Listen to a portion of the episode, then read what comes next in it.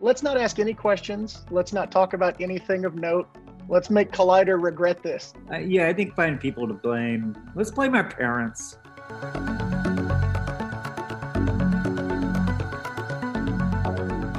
I'm going to ask what I think is a terrible question. Uh, I've been asked this many times before, and I always am uh, somewhat angry. That question that I'm sure you've gotten a thousand times where do your ideas come from? Oh, they come from all over the place. Like some historical thing I read about. There's so many sources, it's kind of endless. But what about you? Well, I mean, uh, the thing that I've noticed over the years is that the main source of my ideas is me being disappointed in something. I also have a little bit of ADHD. So when I see scenes, sometimes my brain will go, the scene should go here, and then this should happen, and then this should happen, and then this should happen. And I'll realize that like five minutes of a movie has passed, and I'm not even really paying attention to what's happening. I'm just working out some new version. I did this project called Oblivion Song, and the basis for that was I heard somebody lamenting the fact that Jack Kirby had never had like a substantial run on Batman. And I was thinking, you know, I wonder what Jack Kirby would do if he had done, you know, a solid run on Batman, you know, he'd probably incorporate some new God stuff and you'd probably have Batman using all kinds of crazy technology and give him all kinds of different gear.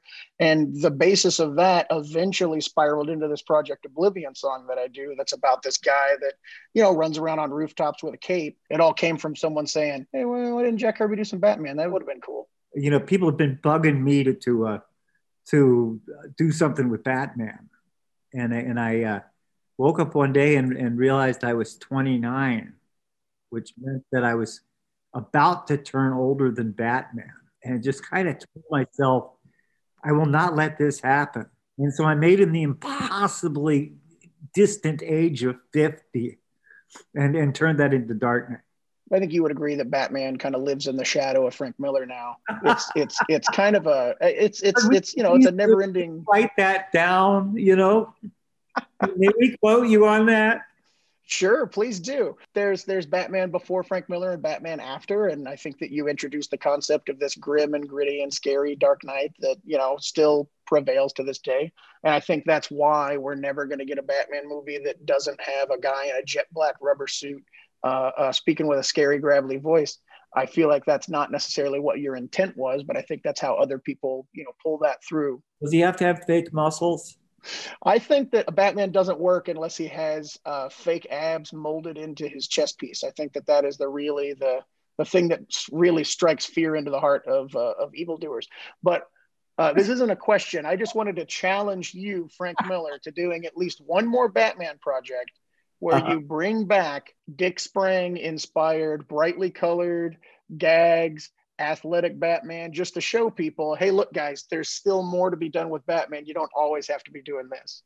I would love to do the Rainbow Batman. No, no, no, not Rainbow Batman. Nobody likes Rainbow Batman. Uh, the other cool. No, I'm kidding. Mr. Picky, Picky, Picky. I mean, excuse me. No rain, but Zebra Batman's okay, right? Zebra Batman is great. That's on point. Rainbow Batman, I think, is a bridge too far. Watch it! You're bouncing around too much! It's alright. Stretchers, gyro stabilized. Cool. What is this thing? Dick called it the Batmobile. You're a writer artist. Mm-hmm. And so I wanted to get a little bit of information on like what is your process of tackling a story? Like is it is it all purely visual? Do you actually write scripts for yourselves? I know a lot of people that are writer artists that don't. Like how, how do you handle that aspect of the work? Putting together the story, I do very much as as any writer would. I jot down notes and the scenes we'd like to see. Mostly, I work on the spine of the story itself. But as I do that, I'll I'll, I'll just draw a line off the, you know the central notes and and make a few notes of, of something in particular I know that could be drawn from that that would be really juicy. But I, I have the story outline before I draw anything. But then I tend to start drawing and, you know, blocking in each scene and, and working out the dynamics of, of, of, of what's going on. However, I will interrupt that when it breaks into dialogue. When it's a dialogue scene, the words are in command. Yeah. And, and, the, and the characters are, are responding to or projecting the words. Um, here I'm very very uh, you know curious about what your approach is. I wanted to be a comic book artist, so I, I uh, you know, I do a little bit of doodling here and there. Uh, I very quickly realized that I don't have the patience and don't have the talent to uh, handle that side. I try to build exciting scenes because uh, I think that the worst thing you can do as a writer is give an artist boring things to draw. Oh yeah, yeah. It just it's it's this it's high crimes in the comics world. It's a crime to the reader. It's a crime to everybody. If you can't take a talking head scene that is five pages and squeeze it down to one or two, what are you doing? what are you doing? Uh, and if you're an artist out there that's watching this and you get a five page talking head scene, by all means, just cram that into two or three pages. Like, no one cares. Your writer might be mad for like a day, but then when the book comes out and people are saying they like it and he's taking all the credit for it, it's fine. Uh, they'll be happy in the end. But yeah, I try to build exciting scenes and then I, uh, uh, I just try to like kind of come up with tethers to pull those into a story so sometimes I'll sit down to write an issue and I'll just be like, I don't know, this guy uh, gets a knife shoved through his head and he falls into a building and explodes. Let's make that work. Yeah. You know, and I try to figure out a way to get to that point. I like to think of myself as a, uh, a disgruntled artist that is uh, uh writing as like a uh, consolation prize for what I wanted to do. You're good company there because, of course, the classic one of all time is Harvey Kurtzman. Beyond that, Archie Goodwin, and Jim Shooter at Marvel Comics, they'd all lay out the stories that they they were writing. Well, can we can we wrap this interview up now? I'm getting compared to Archie Goodwin and uh, Harvey Kurtzman and Jim Shooter. I think I think we're done here. That's that's enough for me.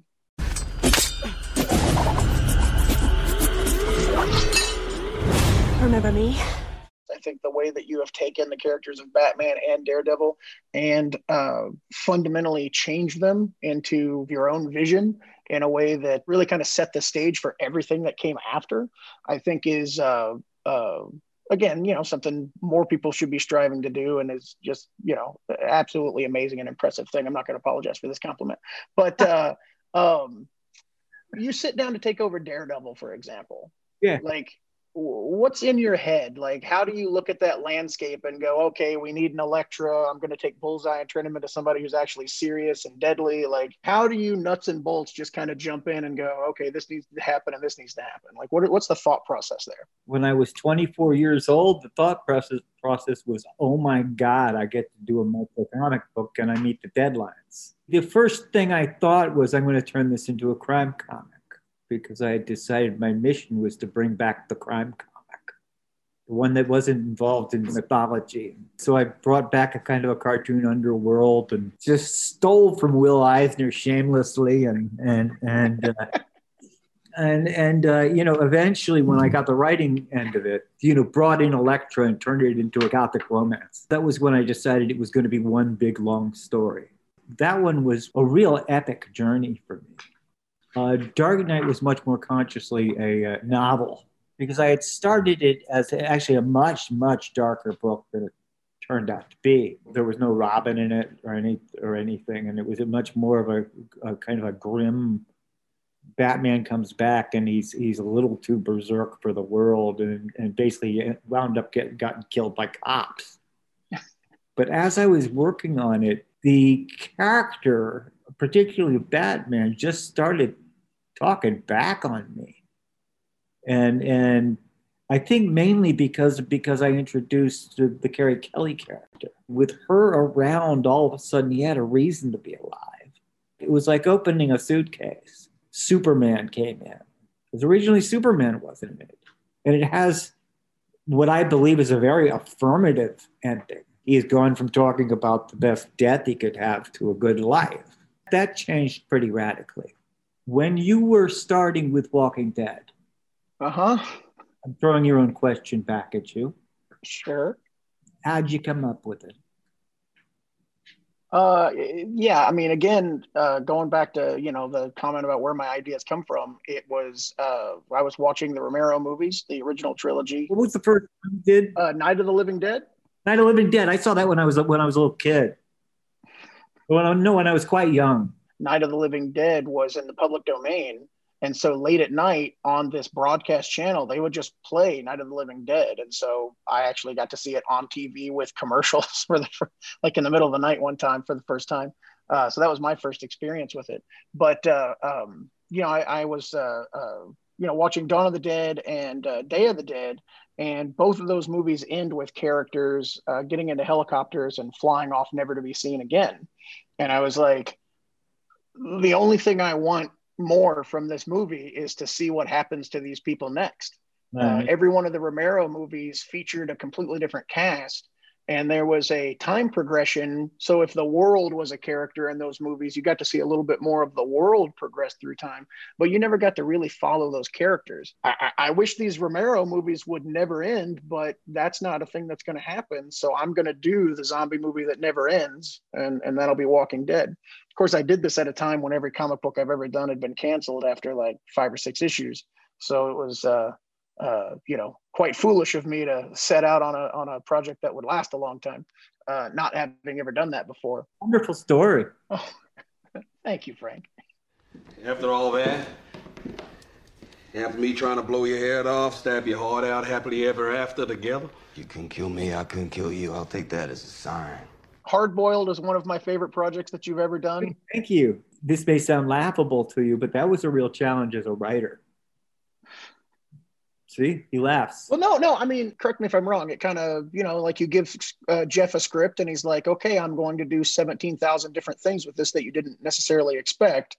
And then you get the pages back and you have to go, well, I have to make this make sense. Like, is that is that basically the process or am I uh, talking out of school? The- yeah, the- more or less. Yeah, I mean the the thing is, I had I had originally written him a real short story in the vein of Harlan Ellison, very bleak, scary, futuristic story, and the artwork came back, and now Geof he's an absurdist, and and and uh, this stuff just gorges out of him, this unbelievable artwork, and I thought, what am I going to do?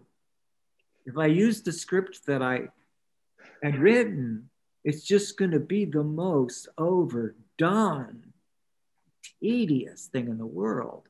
I was sitting there with that unbelievable first page where he's just blown to pieces and he's holding his guns, you know, Nixon is. And my breakthrough was the opening line, which is just come and get it, you bum.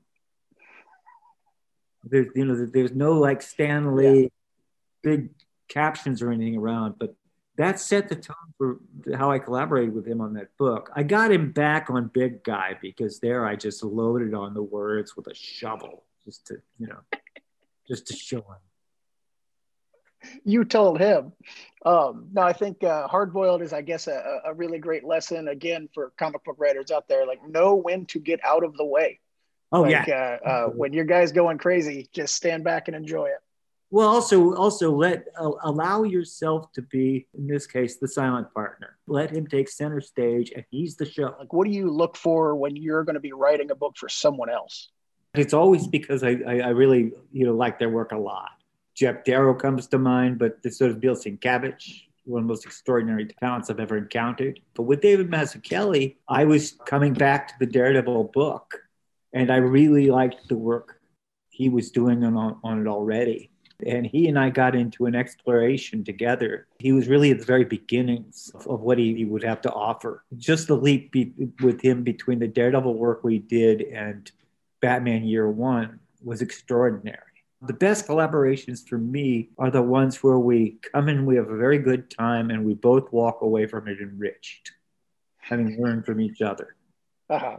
Um, Sienkiewicz, for instance, he taught me to lose some fears that I didn't even know I had. He's so brilliant that he takes it in as soon as he sees it, but he always has his eyes open and he's very acutely aware what's going on in the illustration field, what's going on in film, and everywhere else. And and Sienkiewicz is also highly intelligent, so he's processing it super fast. And and on top of that, he's the, the thing that I cannot imitate is that he's he's got the most unnatural drawing skill you could ever. Yeah, that helps. You should see the sketches, man. I'm telling you. I've seen some. He did some uh, Walking Dead covers for us. Ah, And he was great. sending us design sketches and things, and it was just like, uh, can we stop now? This stuff is amazing. But meanwhile, also I, I, mentioned Dave Gibbons here too, because what you've got is is really an overwhelming intelligence and and a, and a capability to to organize space and to deliver the most ridiculous idea in the world with a straight face. The Martha Washington series got more and more ridiculous the more Dave and I collaborated. All of a sudden, these phallic laser cannons pointed pointed at, the, um, at planet Earth. I knew he could pull them off without even a smile, and and uh, and it would work. It's not mine, man. Where is it made? Not mine, man. I told you I'm clean. Ow! Ow! I do want to ask you a little bit a, a little bit about Hollywood, just because I've had some fun experiences in Hollywood, and I know you've had some fun experiences in Hollywood. There's no other kind of app. yeah, exactly. What was your first experience? I know you were invited to write the RoboCop movies, but like, is there any fun anecdotes about like on the set of RoboCop or any anything where you were just like, what in the hell is going on? It was one of the wildest adventures I ever had because I had no idea what the hell I was doing coming in. When I sat down with Jon Davison, the producer, I watched the RoboCop movie, and then I watched a bunch of other movies, and and I just I just went wild coming up with my stories, and I I came up with some of the most unproducible stuff you've ever seen. It was really a learning process. I I, I came in with with just a, a gigantic amount of material I was inspired by the first movie because I thought there was stuff in it that was really marvelous. But mostly I was just in a new world. Thought I could get away with anything. Found out that I couldn't. And and uh, I kept trying to pull it back to my original script as it was as it was being pulled in a different direction. And and I was the most tenacious little son of a bitch in the world. And you know that that I I would not let go to the last cut all through it, I thought we were going to win an Oscar for the damn thing, you know. And it's and it's a, uh, but it was I I can only look back on it with absolute fondness because you know it's just an amazing education and and it, it was a rejuvenation for me to to to to really uh, go back to boot camp. Okay, now I got to ask to throw that one back at you. Oh gosh. Um, no, I don't know. I mean, I've I've definitely been on on the Walking Dead set many times, being explained to like why I'm only getting 200 zombies instead of 4,000 zombies. Uh, you know, like I and I and I've you know I was very much a novice when I started writing on the on the show, and so it was you know tons of production meetings where they would sit there with my scripts going, "Why did they let this get this far? This is never getting shot you cannot do this. Like we're we have to shoot these episodes in eight days. Like this is you know not going to work. It's a frustrating thing because then you have to go back and go okay well i guess i have to write what is in my opinion a lesser version. What you realize as you get a little bit more accustomed to it is that the production people know that what you're trying to do is going to be terrible because you're you're trying to eat uh, an entire pizza as opposed to you know eating a eating a eating a slice which you'll actually enjoy uh, and so they're actually kind of protecting you from yourself, which is a fun thing to uh, learn after four seasons. It took me four seasons. With a feature, you're dealing with such a fixed unit. With a series, I, I've seen the difference, and it's so much more fluid. Yeah, Cursed. Uh, that's the one you're talking about, right? Yeah. The show was great. I am a firm believer that too many movies look exactly the same and that modern movie making could use a little bit of a kick in the pants. I think The Spirit was a spectacular movie that you did an amazing job oh, on. You. Do you think you will ever direct another movie? Um, only if I get the opportunity.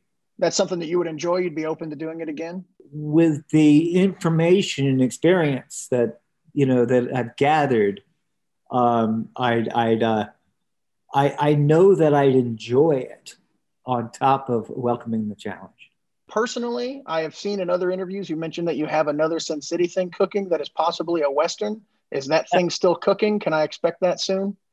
You can't expect it soon, but it's cooking. All right, that's that's like fifty percent of the answer I wanted. I'll take it. All right, that's all you get, man. Was this as much fun for you as it was for me? That was a lot of fun. Are we best friends now? Can we get on the phone and talk sometime? Absolutely. All right. I think that sounded accurate, but uh, okay. Maybe he was being honest. All right. Well, thanks so much for doing this, man. What, you just said? Maybe I said, I said, I, I said, I, I, there seemed to be some honesty there. I'll take it. Oh, okay. Well, but this man has been hurt. He's been hurt, I tell you. I think it shows in my work, Frank.